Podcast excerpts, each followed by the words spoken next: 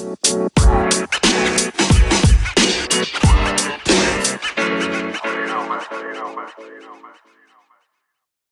hey everyone, welcome to uh, the show. My name's Doug Brown, and I'm joined by my good friend Andrew Whitman. And this is uh, this is gonna be a lot of fun. We're excited to, to talk to you all today, and just give you a little background. Um, this type of show started probably 10, 12 years ago in Starbucks. We would uh, we meet and have coffee, and just talk about everything related to uh, the word and how it applies to real life. And and um, for those of you that, that, that, don't know us, I'm I'm just a regular guy. I'm not a not a uh, uh, trained minister or anything like that. Um, I'm just I live here in Greenville, South Carolina. I've got a, a wife, two daughters um, in medical sales, and I've always been seeking um, after more truth and information. And and uh, hooked up with Andrew a few years back, and he's got an amazing story. If you don't know his story, it's uh, it's pretty incredible. Started as a, and I'm to brag on you for a minute, man. So, he started as a uh, missionary's kid, um, went all over the world, joined the Marine Corps. Um, after the Marine Corps, served in in couple multiple theaters of, of war in the early 90s, and uh, got into the ministry, got into law enforcement, ended up rising all the way up to the top ranks, uh, protecting some of the most powerful people in the in the world, in the free world, um, in the with the Capitol Police. And and he's done a number of things since then, uh, including. Um, you know, lead a, a, smaller church where he was directly responsible for shepherding and, and helping, uh, you know, 20, 30 families on a, on a personal level, and then pivoting later on into to the corporate world. And he's got such a fascinating story and a fascinating uh, understanding of of the word and and not in a religious way and I just I just hate that word so much. Um, you'll see why later but what we're all about here is finding out how do you make how do you make this work in real life where it's not just about something you do on Sunday. It's not just about a place that you go when you when you leave earth how do you get the most out of the life? If we can all agree that life is a gift and we've been given it and how do you get the most out of it? Right? It's not just about showing up every day punching a clock. And for some people maybe it is and that's too bad.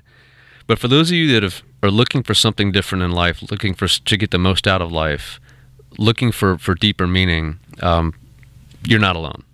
And we hope this helps navigate through the different um, hazards in life. Um, maybe you're going through a time of of great success. Maybe you're going through a time of that seems like a bit of a famine. Um, you know, we, we, we think you'll find that this word is constant, and when you learn how to see it for what it is, and it's not just a bunch of stories. It's not not just something that was kind of put together randomly. That that it, it, it, may be thousands of years old, but it applies just as much today as it as it did back then. Um, so anyway, I'll stop rambling. We're excited to just get started, but I want to introduce Andrew. As if those of you don't know, Andrew Whitman, um, Doctor Andrew Whitman, uh, but I'm not going to call you doctor. I'm not that kind of doctor. so anyway, that's my uh, my intro there. Uh, yeah, it's going to be fun. Now you say a couple years, like we've been together for over a decade. It has been that. And and I'll say this that so, um, you're, you know, we people say that I've known him for 30 years, but not really. I mean, you met me 30 years ago, right? So we've been together, I don't know, like 13 or 14 years, but we've been very close. You're in my inner circle. We've been in each other's inner circle for 13 or 14 years. Like, there's nothing hidden from you, right? In my life, like when I was in Afghanistan, I did four deployments to Afghanistan, right? One to Kosovo, one to Jordan when I was at the State Department, and my kids were all like 12, 10 and what right and 7 and while I was gone you were basically the godfather for them. You would take them golfing. You taught them golfing. You would yeah. take right you would come to the house. That was before you had kids. Right. So you were like my surrogate. Um, so when you say we know each other we know we have knowledge right of each other and experience for a long time. So I just want to say that because uh, uh, you know just because you know somebody for a long time doesn't really mean you know them and you've seen right but you've seen everything inside, I mean, inside my house, you've seen how we live. Like this, uh, the way, the things that I teach, whether it was corporate or in the word, you know that I believe this stuff. Absolutely. Right? I mean, it ain't just Right. talking points. There's a lot of guys in my business, both of them, right? Whether it's minister or the speaker, trainer, you know, coach, whatever. It's just a lot of nonsense, man. They just give you the same talking points. They're regurgitating something they heard. But I'm like, I'm all in. I actually believe this stuff. Right, you know what I mean? Like, and this is what I was just. I, I, I th- people say they believe stuff, but I could tell what you believe by what you do, not by what you say. Like if you know fast food is bad for you, eh, but you're still going through the drive-through, you don't really believe it's bad for you. Good point. Yeah. So Yeah. I say all that to say that all the beliefs that I have have been vetted. I'm a huge fan of science, and science is the scientific method where we investigate. Like that's not my law enforcement stuff, right? I'm investigating things.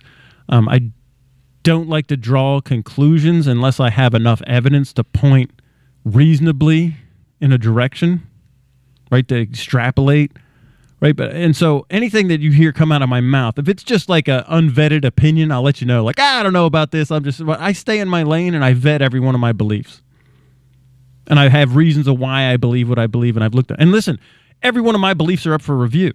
Like if I get new information, I'm going to. I don't just be like, no, no, I can't. You know what's that thing from uh, No Monk? You know, no- see no evil, hear no evil. Right from the. Uh, remember, it was the old Planet of the. I know I'm showing my age, right? like Roddy McDowall, Planet of the Apes, right, where they were like, you can't testify in court. They don't want to hear it. They don't want to see it. They don't. Right. Um, I'm not like that. I'm not afraid of new information and then looking at my beliefs. And I'll ask. This is the question I always ask myself: Does this belief that I have, whatever it is, is it helping me or hurting me? And if it's hurting me, then I want to upgrade it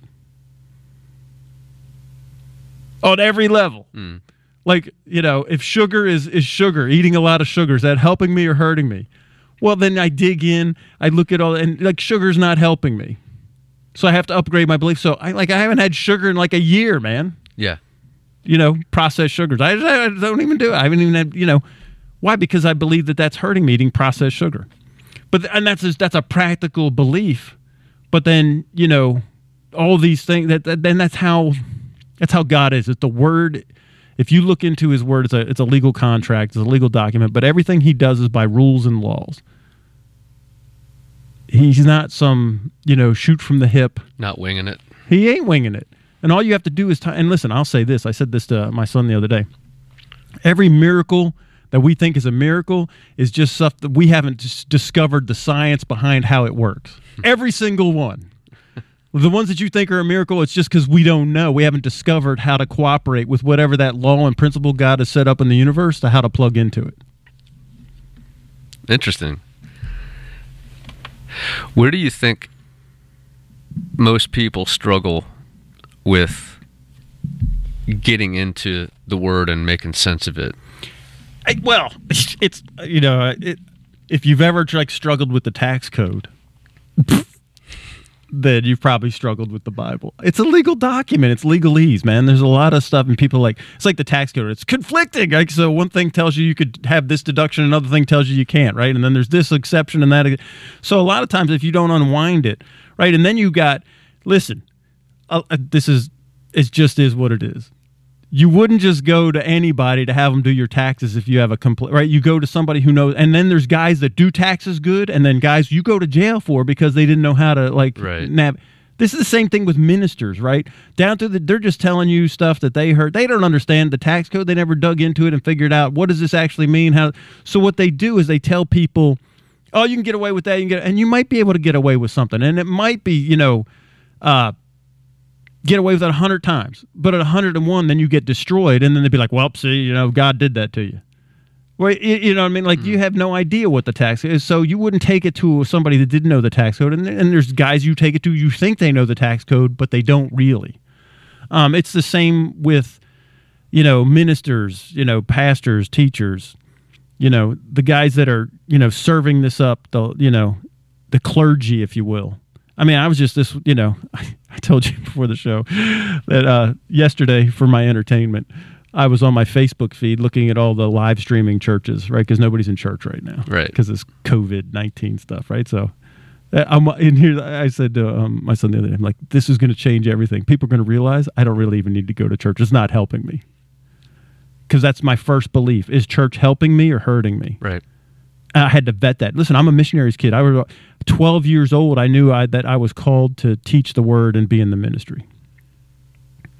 12 years old. I got born again, you know, let, you know, when I was five years old, six years old. It was uh, January 1st, 1973 we had the old watch night service and they were like showing movies of I don't know crazy end time stuff. In 1973 was the old you know 16 millimeter, and I couldn't go to sleep. And my you know I was like I knew I knew, it's like when I realized that I was not you know I was separated from God, and then my mom came in at like three in the morning and and uh, we prayed, and I accepted Jesus at six years old.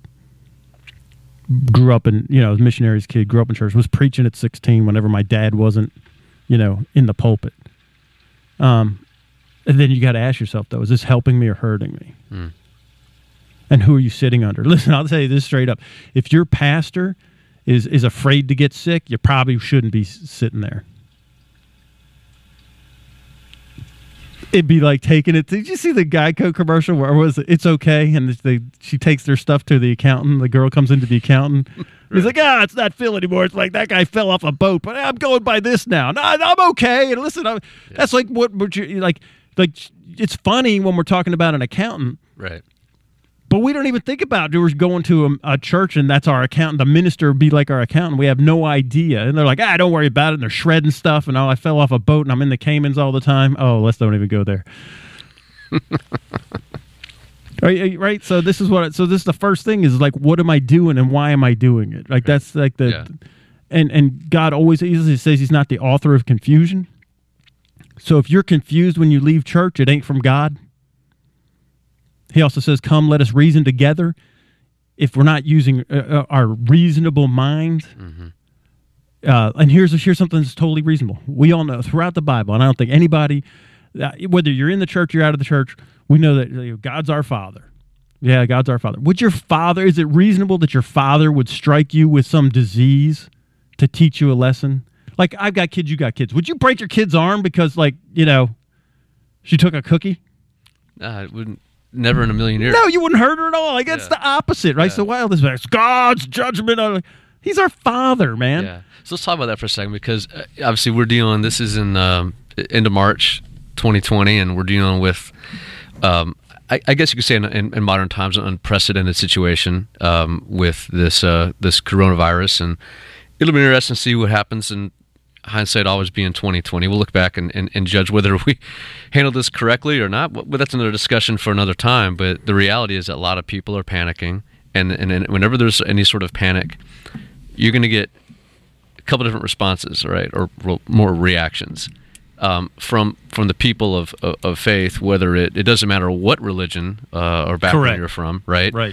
There is this attitude and this belief that God is all powerful and whatever happens in life must be the result of his will. Can you comment on that? Just tell us kind of where did that start? Eh, you know, and, and, and how long has that been something we've been dealing with as a as a human race? Uh, well, since like the garden, right? Immediately, right? So Eve gets the fruit. This, You know, Satan tells her this is good, you know, and she doesn't even know what she believes. So let's talk about it. So she says, "I can't even touch it." But back up a second, right? Yeah. Didn't didn't God tell Adam, "Don't eat of the fruit"? Yeah, don't eat of it. He, he didn't, didn't, say you didn't have to look at it. He didn't have to touch. it. He said, "Just don't eat that one." Right? Listen, I'm just telling you, you can eat everything else. This one's not a good idea. Just right. like that one, just leave it alone. So Adam and Eve are talking, and I guess Adam tells her, "Listen, baby, God said don't eat of that one. So look, don't even touch it." Right, like like, like a typical husband. We're not, we're not gonna right. we're not gonna like t- give the. Uh, n- no, I'm telling you, I don't even want you getting near. Right, this is what we do with it. Yeah, don't even touch it, baby. Don't, don't even near it. Yeah. If you look at it, right? How many parents we tell our kids that? If you do that, you're gonna go blind. Okay, all right. So right, don't even touch it. So she doesn't even know why she believes what she believes. She took someone's but word for but it. But she's scared of it. Yeah, and she doesn't know. So when and when she's like, "Listen, man, you can touch it, nothing's going to happen," and then she touches it and nothing happens then she knows she's been lied to, right, or like misled, or, or she the whole story, or, or she made an assumption, okay, because right. it wouldn't be Adam lied to her because that would have been the first sin, right? So, but she made an assumption, and this is what most of us do. We make assumptions and we don't vet our belief. She believed if I touch it, I'm going to die, but she did not vet that belief. She didn't ask Adam, "Is that really what God told you?" You know, she did. You know, she was like, okay, if I, t-, you know, and that's what most of us do when we go to our accountant or mm-hmm. our minister, who also did the same thing from generation to generation, and we're just saying stuff like, you know, don't touch it. And so now you're in a jam. So because then she well that must not be true so the other part must not be true so then she you know she eats it and she's still good because god didn't tell her not to eat it told adam not to eat it Right. But she takes it to adam and he's like well in for in for a penny in for a pound. All right baby. You know and then he eats the chow. You know he's like fruit salad roger that. She's like look honey right this is like you know and so he goes for it and then that's when like his eyes are open and that's what and it's the the fruit was the knowledge of really the knowledge of evil. It says good and evil but they only knew good. Everything was great. Right. and then he eats it, and now he understands adversity, affliction, calamity, misery, distress, harm. So talk about that for a second. So, um, I know one thing that people struggle with is the translations in, in the Bible and how things have come from different languages. You mentioned the knowledge of evil, and then you started mentioning all these other things. yeah. So when talk I about start, that for a yeah. So I was, I always wanted to, because like, here's the ba- me betting a belief. Someone tells me that's evil. You know, oh, you've got to, you know, don't even, not even the appearance of evil. Right, that's what my mind. We couldn't go to the movie theater because it would be like the appearance of evil when I was growing up. Could never see a movie because it would be people think you're going to the movie house and they they have R-rated movies. That's the appearance of evil.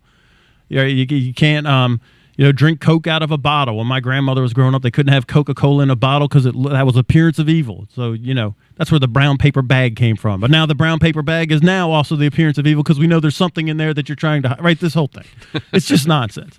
So I'm like, well, what does this actually mean? So I, I went back to the very first time I could find where the concept of evil comes up in human history, and it's in the garden. Whether it's the Bible or you could look at there's a bunch of other myths you know that in different cultures that all match up to that right so um that's the first time is this this adam and eve story the, you know, the evil. So you look in the and it's the hebrew but it's really sumerian. That's how ancient that's the first written language ever.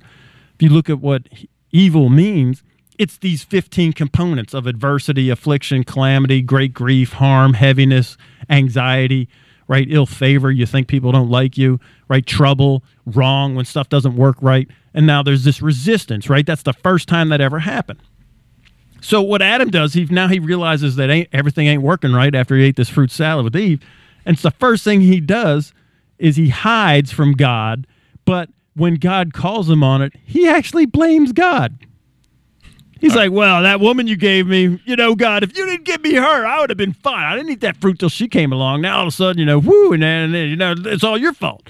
So to answer your question about this, it's God's will.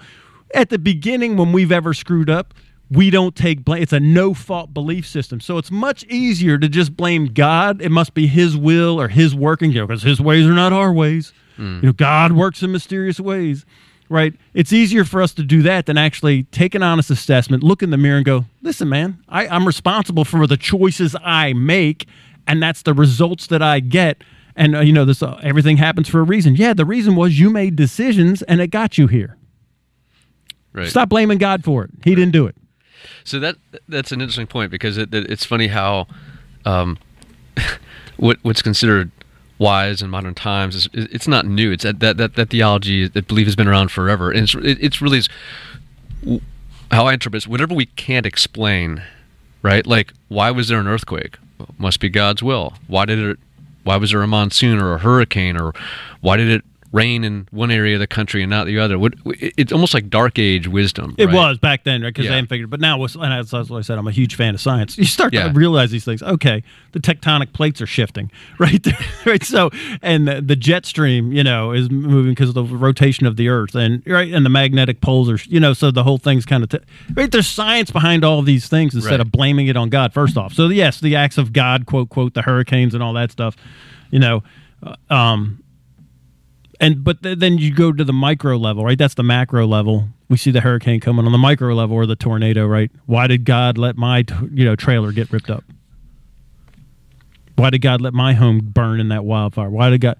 Well, God ain't doing any of it. First off, did He tell you to build your house in the middle of the forest where there's wildfires? Right. Probably not. Yeah, you just did it, and then you know when stuff happens, then you're like, why did this happen to me? Like this is the same thing my kid would like when they were tiny. They would like trip and spill their milk, and they'd be like, "Look what you did to me." I'm like, "Man, I'm a saying, it. why are you blaming me?" I'm like, "This is the human condition is to blame somebody And else, it's interesting. That was the first reaction that Adam had, right?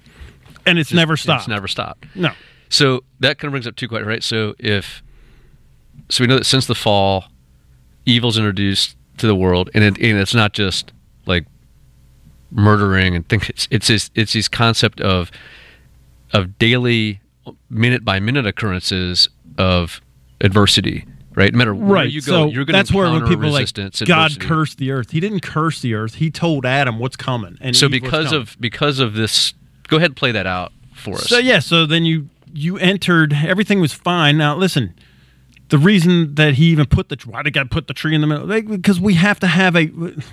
If you, ha- it's like making your kids say "I love you," and you're going to love me or I'm going to beat you. That's not that. Does, as a parent, I want my kid to come to me and love me because they want to. I don't make them love me.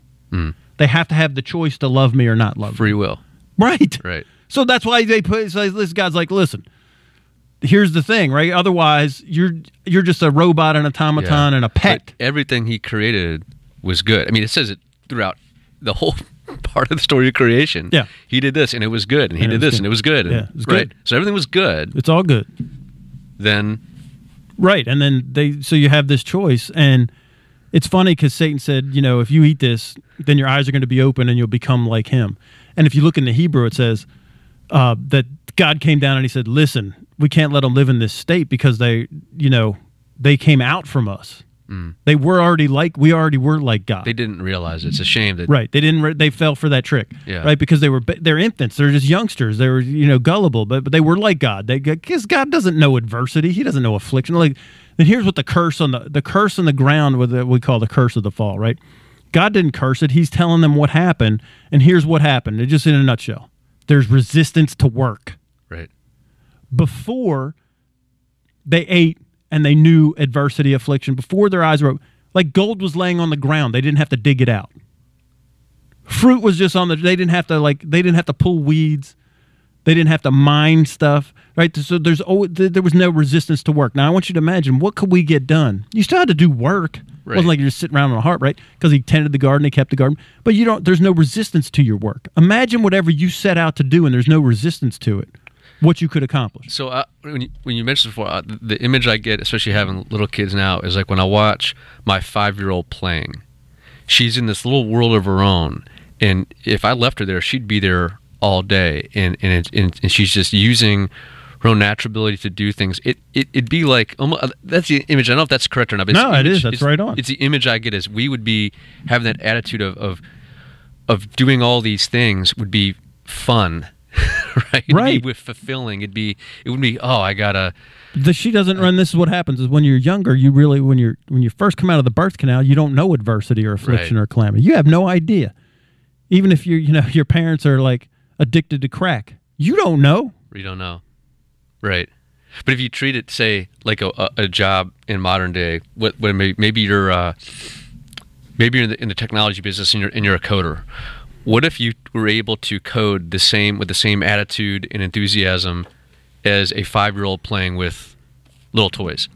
right and there's no resistance so when you're playing with toys there's no resistance right It's you're fun. You enjoy it. It's just you're, you're exploring, you're learning, and you never want to stop. and you accomplish everything you set out to do How, how so the question There's is, no how- what could we accomplish? Right. If everybody had that attitude? correct Oh my gosh. Right. So that's the first thing is you understand that's the resistance. So to bring it around like Yeah. today, that's why we're we freak out about stuff. And then we have to blame somebody. Mm. Listen, I'm sure there's somebody we could track it back. There is a reason why we have this virus spread and there's reasons why the econ- the economy is shut down. There's reasons. Right. But let's not blame anybody. You have to figure out how can I work through this? Right. Because if you're focusing on, I just saw, you know, my blood's boiling, blah blah. Like, how is that helping you, Right. Right? And then you, because you're blaming other people, just like Adam blaming God, right? So you could either say it's God's judgment, or you say, I saw, the you know, well, Satan's just trying to separate us, and Jesus is taking this to put us together. Jesus ain't doing any of this. Now, what you want to do with this situation, that's up to you. Like smart people, we already had good relationships with our family. Right. We, we didn't have to wait for a, a, an epidemic or a pandemic and a massive global crisis to get to know my family. Smart people already did that. I didn't have to wait for that to get to, you know. So this whole no fault belief system it runs rampant through every that's what you know that's what you know the greek gods we blame stuff we made up stuff so if you don't blame like the one true god you blame every other god you make up gods to blame them but whatever it is it's not my fault right i was right. remember the blues brothers right when john belushi's in the basement with carrie fisher that's Princess Leia, by the way. And she's got the M16 on him. He's like, baby, there was a flood, a hurricane, the cab out of that. That's why he left her at the altar. And he drops in the mud. And he, the only time he pulls his sunglasses off in the whole movie. And she's right. like, oh, baby. And she drops the gun. And he's like, all right, let's go. I mean, that's ex- like that's exactly what we're doing with the whole you know blaming God and it's His will and Inshallah and all that stuff. So, kind of on that theme, it, it, if it's um, it's not His will, and not his plans. The other thing you hear commonly is that that God's in control, God is sovereign over everything. Can you talk a little bit about about maybe the myth behind that and maybe how it can be better applied? Yeah, so God's not in control. If he is, he's a maniac. And well, why are you worshiping in him? In control of what? Uh, right. He's not in control of the plan. He's like, oh God. I used man, listen. I used to have this when I was in, you know, corporal in the Marine Corps. I was before I even understood this stuff. I'm just coming out of my religious background, and I had this thing on my, you know, my wall locker. It said, "Relax, God's in control," and that was how I like dealt with all the bad stuff that God's in control. Um, yeah, no, he's not. Like are wars and famines and uh, you know people getting sick. Like if he's in control of that, man, he's worse than a psychopath. Uh, he is a psychopath. He's like you know a serial killer if he's in control. Now God's in control where you let him. See, the kingdom of God, king's domain is where we get the word kingdom, king's domain. Jesus said the kingdom of God is within you.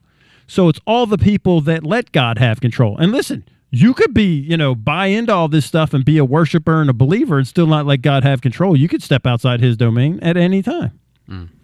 Right? So where he is in control, that's what it was. It's in heaven. You know, streets are of gold. There's no crying, no tears in heaven. There's no sickness, there's no famine. Right. And that's where he's in control. Now, he made planet Earth and gave it to Adam. Adam was in well, you, I don't want to get into all this, but it was really Lucifer's planet first. There were civilizations here before Adam, well before, you know, um, there was that's where like the ancient aliens, right? You ever watch that show? yeah, People like, what do you think of that? I'm like, yeah, that's real. That's people were here. There was there was stuff here. They were not God class beings. When Adam was created, he was a he was created in God's image. That's the first God class being. Lucifer was the god of this world. That's where his throne was. Here, it was actually on Jerusalem, right? For eons before the ice age eons, right? That's why we're digging up all this stuff that was there. And there's like there's people we find different Neanderthals and this and that. Different. There's no missing link. That's why they haven't found a link between the two, because they were actually created here before Adam was, and they're not God class beings. They were beings. They were intelligent. They were sentient, but they weren't three part beings. Not to get too far off yeah. track, but I know, talk right? about three class, the God class being three part, just briefly. Yeah. Just so, so created in God's image. There's a we have a we have a body, right? We live in it. That's our earth suit, I call it, the body. Mm. We have a soul, a mind, will, and emotions, and then the part of us that's eternal is our spirit. That's the three parts, right? Father, Son, and Holy Ghost. Okay. It's really the the Father is the soul, the mind, the will, and emotions. The Holy Spirit is the spirit, right? The eternal part. And then Jesus is the body, the Son. He became the body. And we're created in that same image. We're a triune being, just like our God is a triune God. Well, Satan isn't a three part being. Lucifer or Michael the archangel or Gabriel. They're all uh, the angel class, right? They they are two part being. Okay. They're a spirit and they have a a body, if you will. Now we don't see their body, but they can physically manifest, and they did when this is getting super deep. But you'll there's times when you can pierce that spiritual veil and you can see their body. But they were here. Lucifer was here with body and spirit they didn't have they, uh, the, the Hebrew word is Nephilim, like no soul, right? So, um, so there was commerce. It says there was this is the way that John looked ahead to see revelation Yeah. in the future. Ezekiel and Jeremiah and Isaiah they all looked backwards and they saw this. That there was commerce here, that there was cities here, there was uh, trade and wealth and trafficking and moving stuff around, and there was great. Uh, it was a prosperous uh, kingdom with great knowledge, which is why you see on this ancient alien stuff, right? That, that there was great knowledge, and yeah, they're ancient and they were aliens. They're not us, right? So I'm so go watch that show on History Channel. It's it's real. Um, it- it- that's just science. They dig this. There's a lot of conjecture, but they dig this stuff up in archaeology, and they know like that we don't have like how did the, this knowledge to build this stuff even have like how did they get these stones up here? You know what I mean? Without right. So anyway, well, Satan decided, hey man, Lucifer's like, listen, planet heaven is much better than planet Earth, where God's throne is. I, I can do a better job than him, right? And so he decides he's going to go up to heaven and you know take over. Well, God shoots him out like a like just swats him like a bug, and he lands on planet Earth. And God shuts the lights out and he floods it the first time. There's the Bible talks about two floods. Well, you flood the planet and you shut the sun, and the sun goes dark. What happens is everything freezes. So there's the first ice age. He even talks about that in Job.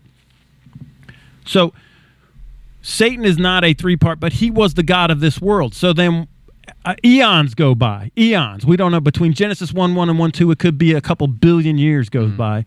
And I said, the Father, Son, the Holy Ghost are up there playing, you know, Parcheesi or whatever. And, you know, they're like, hey, what do you think about, you know, fixing up the old place down there? You know, Earth. What do you think about that? It's been a while. It's frozen. What do you think? Like, all right, yeah, we can fix it up. So then it says that the Holy Spirit in Genesis 1 2 says he's brooding over the form of the, right? He's, war- it says in the Hebrew, he's like sitting on it like a mother hen warming up an egg.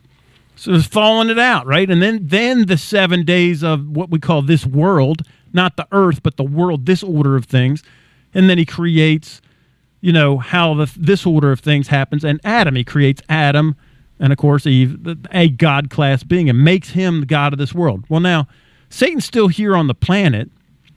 Um, and he if you were you were king and now someone else is king, what would that make you feel like to that person? It'd be kind of like if, uh, you know, you had this beautiful mansion somewhere, and you left for a while on vacation. And you came back, and somebody else is living in it. Right. Probably try to get it back. Correct. I don't like you. In fact, I hate you. You got all my stuff. Right. So that's what. So Satan just hates hates me. So Adam is the god or king of this world, Right. and this is his kingdom, his domain, man's domain. And so Satan immediately figures out, you know, all right, I got to get this back.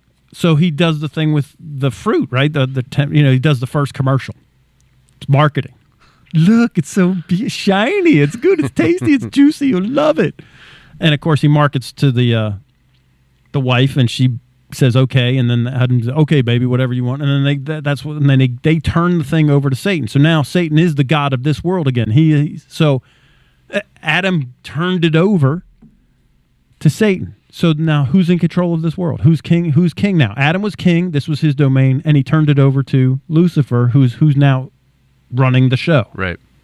So when when things happen on, planet Earth, and people are saying it's it's God's will, they're talking about the wrong God. Yeah, they're talking about Satan. Yeah, right. I mean, really, they may not know No, that, but that's what it is. But that's really Right. yeah. Yes, destruction, all that stuff yeah. comes from that's his idea. Right. That's his plan. Yeah. So and um, so then when Jesus, so God's like, man, I got to get this back, right?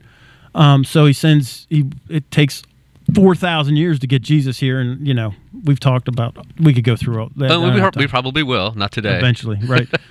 but he got there's legal steps that he takes to get Jesus here. It's not just like, oh, I'll just send Jesus because Right. you know it's like, oh, things had to right, happen. and and legally they had to happen. Right. Remember, I told the Bible's like the it's a legal document. It's like the tax code. Mm. Things had to be done legally in evidence, right? So he could legally. So this is the same thing. If you had a squatter in your house, you can't just go kick them out. You have to go through the courts, get an eviction order, walk through that process. It takes time. hmm So- and you can't do it all yourself. You have to get people here to actually play. Yeah, you got to right. You got to get lawyers. All right. So all Yeah. that. So Yeah. so anyway, Jesus comes back and he buys the planet back, but he's bought the planet back only for people who buy into him. right. God's domain is now. Jesus said, "There's the kingdom of heaven. That's where the throne is. hmm That's God's domain, and then there's also the kingdom of God, which is in you." Jesus says. So anybody that's a believer, you've now entered into God's domain. and you can leave at any time. Right. So the the image I get of that is almost like if you are tapped as an ambassador of the United States and you're sent, say, to China, you are technically China, in China, right? China, But wherever you go, China. Sorry. Many, many, many. I don't know China. why that came to me. Many, It just came to me, but yeah, it could been Many, any many. country. Yeah. many countries. China. Uh, okay, go ahead. But you're you're an ambassador of the United States in a foreign country. Wherever you go, you represent that nation. Mhm. But you're still in a foreign country, Right. right? And inside the embassy is like the sovereign ground. That's where the United States, Right. right? Until, like in Iran, until it's not. Until it's not. Right. That's exactly right. That's so a what picture. point is like is like the the kingdom, the whole kingdom of God is is yeah. The answer to the question of where is when and where is God in control? Well, he's in control in His kingdom, and that's if you Well, that's why we're called ambassadors of Christ. So here's Right. Heaven's State Department. If you we're Heaven's State Department, foreign policy is a, a word of reconciliation. It says in the Bible. So we're trying to get everybody into the kingdom. We're trying to Mm-hmm. hey, look, we're making peace. God ain't mad at you. I can't even tell you how many times that says that in the Bible over and over. He's not mad at the world. Loves the world. Trying to make peace with the world. Trying to get as many people inside His protection. If you you know you the U.S. does the same thing, right? We think, oh man. That's why we went to Afghanistan, right? We're going to root out the bad people, and then you know, in Iraq, and we'll turn them into us. There'll be a democracy, right? But people they didn't take it, right? Yeah. So even though we spent trillions of dollars in blood and treasure, and we and decade, uh, it's right back where it was before we got there. And this is what most people are like on planet Earth when it comes to like God's trying to like, hey man, I want you to have heaven on earth. I mean, we all anybody that knows anything, right? The Lord's prayer. I'm glad you brought that up. Let's go through that Our because that's something that everybody's heard, right? You If know come it. to You church- could probably say if you ever been to church and you're like, or you've even watched a movie, it's probably on there.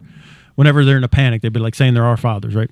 Our Father, which art in heaven, hallowed be thy name. Thy kingdom come. Thy will be done on earth as it is in heaven. Stop the tape. This is so simple.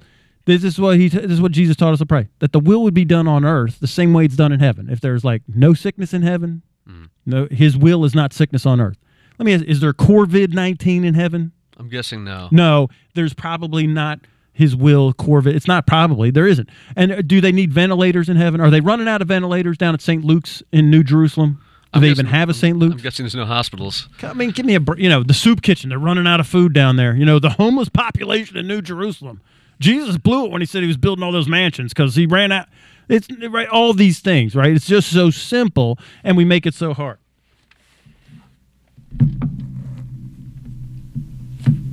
I mean, seriously, if you don't know anything other than that, that just pray that it's God's will be done on earth as it is in heaven, then just imagine what it is in heaven. That's what his will is on earth. Stop blaming him. There's no tornadoes in heaven. There's no famine. There's no sickness. There's no war. And you know what? There's no recession. And your 401k is always enough in heaven. Your retirement money ain't running out in heaven. They're not going to, you know, repo the car. Is God going to get his Hummer repoed? You know, no, he ain't worried about it. He ain't worried about the price of gas in heaven. So if you're not, if you could have that picture, then you know that it shouldn't be. That's not his will on earth.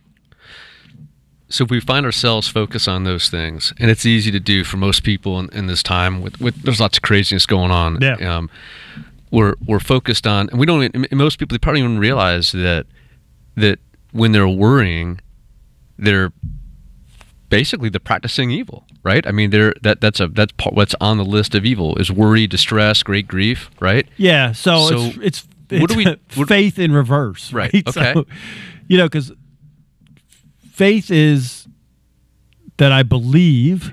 It's really actually it's faith. It's not even in reverse, but faith is a, a belief, right? Faith is that you have absolute trust that something's going to happen. Like I have faith that the trash guy comes on Tuesdays. And on Wednesday, I know he came yesterday, but I also have faith that he's coming next Tuesday. Do you know how I know I have faith? Because in my mind, I see it's going to happen. And on Monday, what do I do? Monday Get night. all your trash together, And. I put it outside. outside in the curb. Right. And then the trash guy comes. That's faith. I know something's coming. I expect it to happen, and I take action based on my expectations, and then it becomes a reality, a self fulfilling prophecy. I believe this is most people. If you have a job, you believe you're in faith that you're going to get paid either this week or next week. Right. You probably have no inside information looking at the books, looking at the bank accounts of the company, whether it's big or small. It's just they've always paid you. That's how it works. And I believe, You I believe it. expect it. I go to work So you- every day. and you base your life. yes, you're that that set your- paycheck's right, coming. right, Right. Your bill pay, all the everything, the, the decisions you make is based on that. So when you start to panic and worry, you're seeing and expecting things that haven't happened yet, but in the negative. You're w- imagining you're having faith for bad results, for the worst possible result. Okay. So I'm going to imagine that the trash guy ain't coming on Tuesday. And even though it's he just came yesterday, and now it's Wednesday, and I'm all mad because I'm I, I know he ain't coming. You know that trash company there, those guys. You know, ah, this COVID's you know, all this stuff. The economy's going down. The trash ain't going to get picked up. I know it's not going to get picked up. I know it won't get picked up. And because I don't believe it's going to get picked up on Monday night, what I do is just be complaining and moaning that the trash ain't going to get picked up. And then I didn't put my trash out. And then when he came on Tuesday, guess what? My trash didn't get picked up and it became a self fulfilling prophecy. And now I knew it wasn't going to get picked up. See, I was right. They didn't pick my trash up. You didn't put it out. I know this sounds like silly, but that's exactly what we're doing. Right. But we're doing it with things like our health and Absolutely. our finances and Right. know, relationships and things like that. Correct. And the funny thing is, like, here's the, the medical science behind that. Mm. When you worry and you have that faith in reverse, right, for that bad outcome, what happens hormonally in your body is you produce the hormone cortisol, mm. which blocks like dopamine. It blocks your sleep. It blocks testosterone. It makes you soft and squishy and more depressed. And now it's a downward spiral, and you can't fight your biology. So this faith principle is also rooted in science, right? You cannot fight your biology, and the more that you go down that path. Now, look, if you have the other path where you're using, you know, faith and you're going for a target, you're doing, you know what? I feel good when I put my trash out. Right. That's dopamine is being released in my body, the happiness hormone. You've accomplished something. Good job. When I declutter my house because I'm right, I'm, doing some, I'm taking positive steps towards a positive outcome and a positive future. My biology, my body goes, oh, this is great, and it produces hormones that make me feel happy and fulfilled and joyful. When I'm doing the other, my body produces hormones, and these are these hormones are drugs.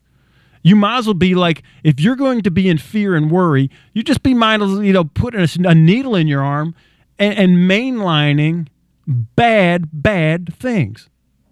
I don't even I mean, it's like the results of opioid addiction. It's like meth crack. What, right? You're, you're eh, literally mainlining bad, but you're doing it. And this is funny because the more devout people would never do those things. They're just as much a biologic, chemically, a train wreck in their body because their body's producing these things naturally that shipwreck them. And it makes your immune system weak, which actually attracts the, the virus and every other kind of virus and bacteria and disease and sickness. And that's just that's just medical science. That has nothing to even do with the word. That's just like the workings of why the why God said do this, and then we figured out why all that happens. Right. But it is interesting that it does it does in Proverbs it talks about uh, to, to guard your heart. Because out of it flow the issues of life, right? And- Right. And and so if if you are living in anxiety and depression and worry and grief, it's like you're letting those things into your heart, right? Right, and then that's also going to come out. It's going to Yeah. issue, right? So that's and the issues your results. Your results are going to be based and you've that. talked about this when you've coached people at, at you know, you know high levels of of uh, society in, in in performing, whether it's executives or athletes, or you can identify them where they're at. How to listen to their self talk. in like like second like literally within 30 seconds someone will and i know that's like a honed skill but i listen for language and how you talk about yourself. And i know immediately where you're at. Hmm. I know if you're being a victim. Mm-hmm. I know if you're in in worry and fear. Or I also know that you're somebody that's a high performer, what I call an elite warrior. I can tell if you're average. You just want to be comfortable. Right? I could tell if you're a tyrant. I'm going to mow you down and run you over. I could tell if you're defeated already. Like I was going to say Cleveland Browns, but that was you know a couple of years ago. You gotta bring that up, man? Because I, love you. Uh, Miami Dolphins this past year, right?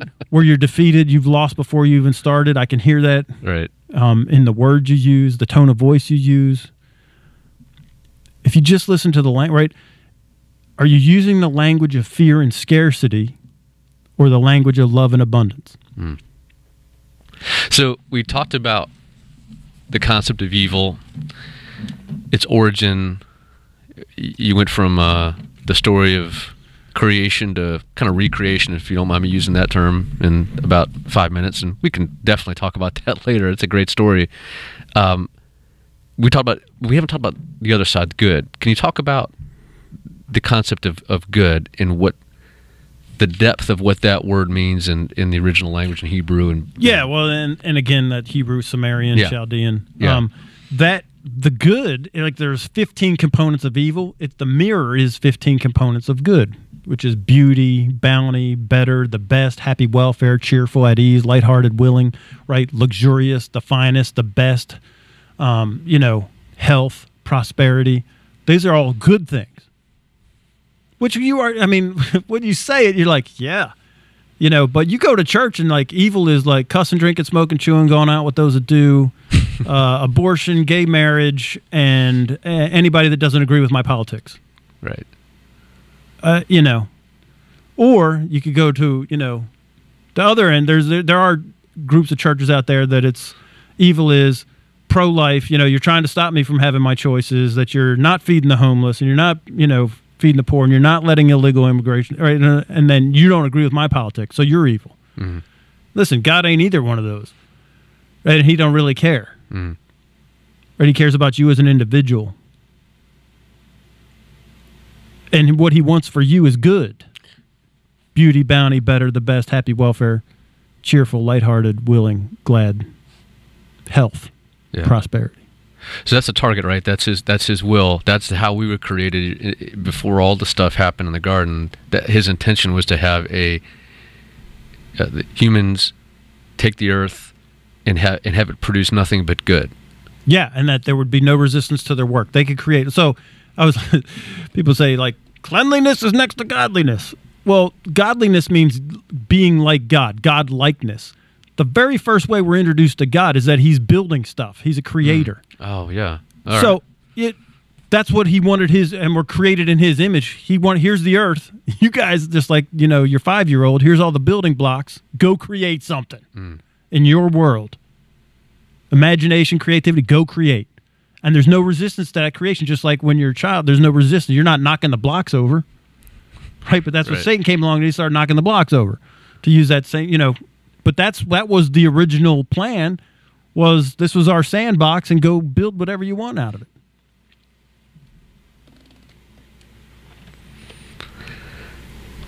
that's uh that's powerful. Yeah. So listen, when you're building a business or you're building a life and you're building, you're acting like God. That's godliness when you're building something. When you're laying on your couch complaining and moaning, not like God.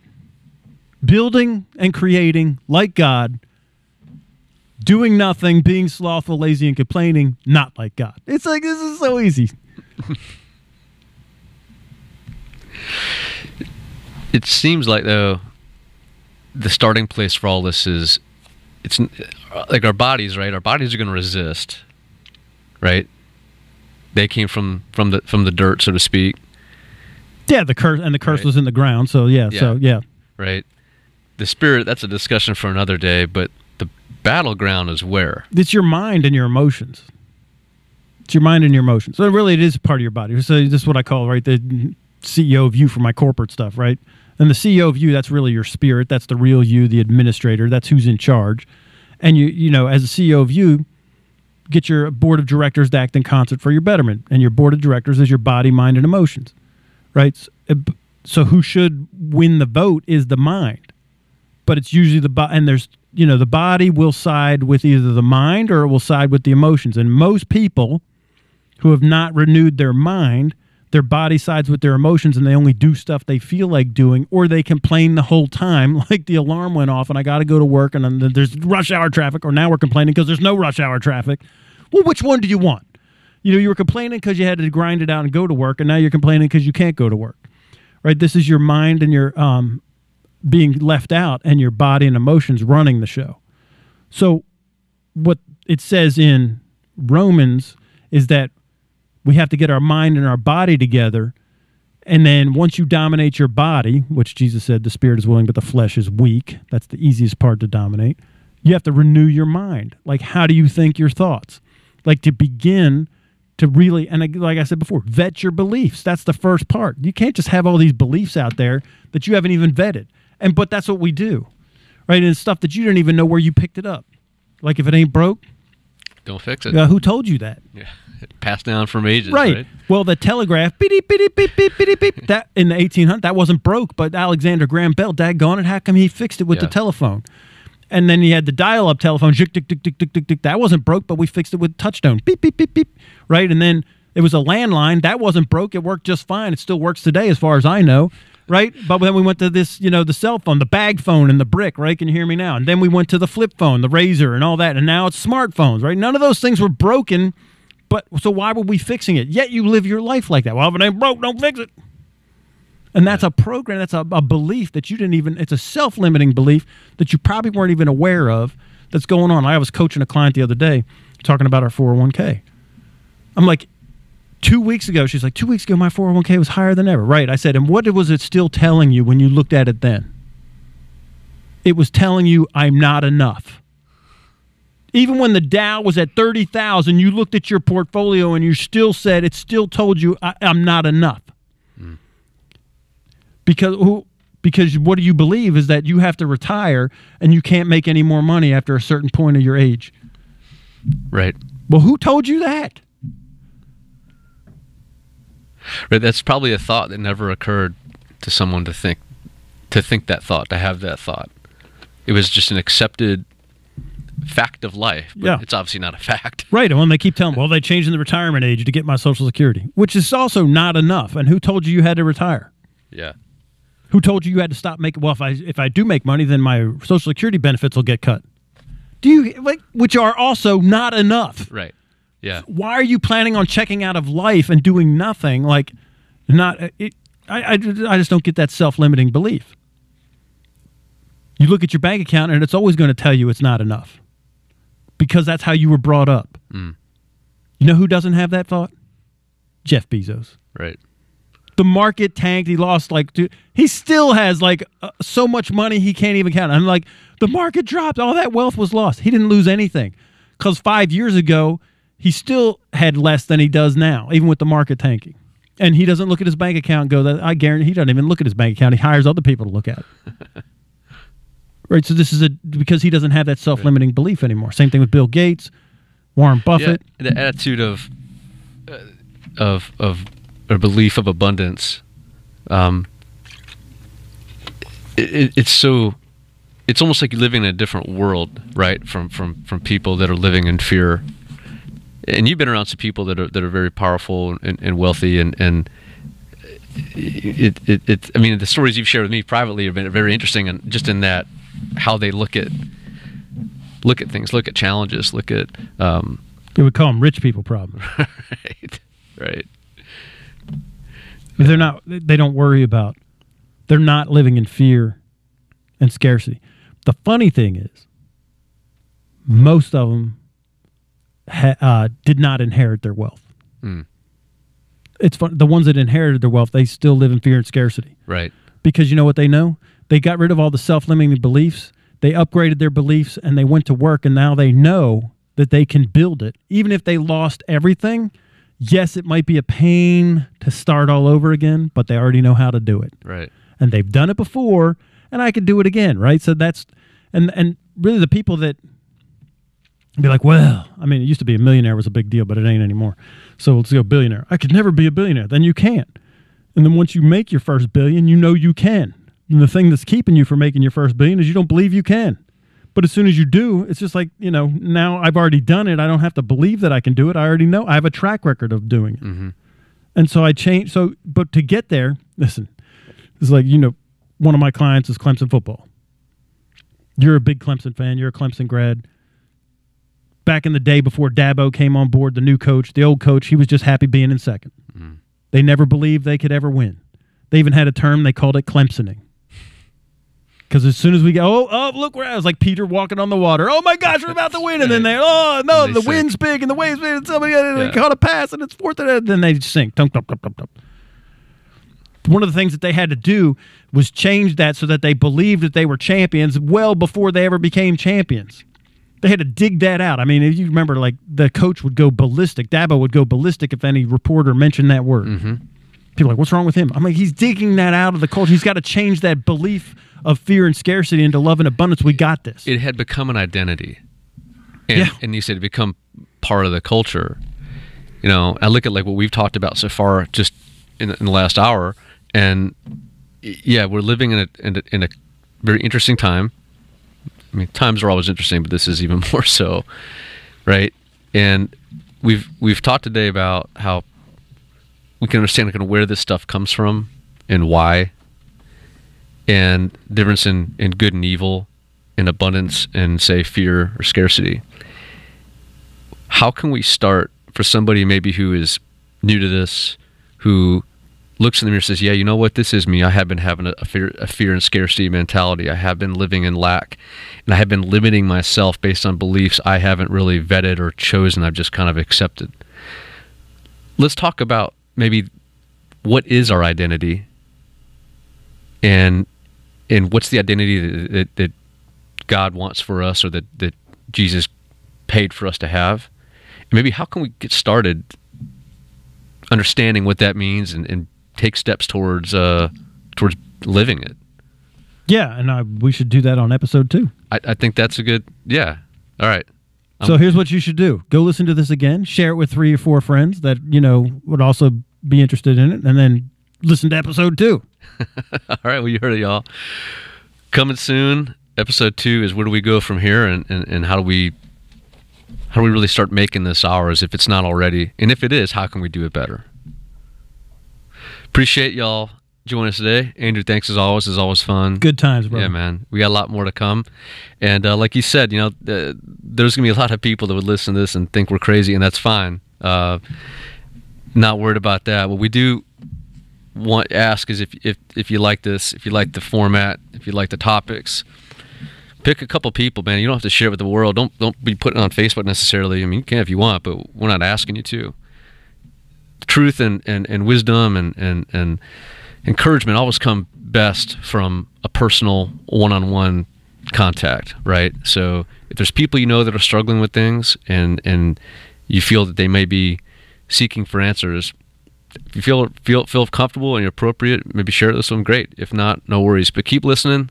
There's a whole lot more. We got lists and lists of stuff to uncover, and I think you're gonna like the direction that we're going. Is helping you make sense out of a lot of these things. Can helping you kind of navigate these waters that um, you may find yourself in for the first time. So, until next time, hope everybody out there stays healthy, and remember that uh, good belongs to you, and um, God's good and He loves us all. Talk to you soon.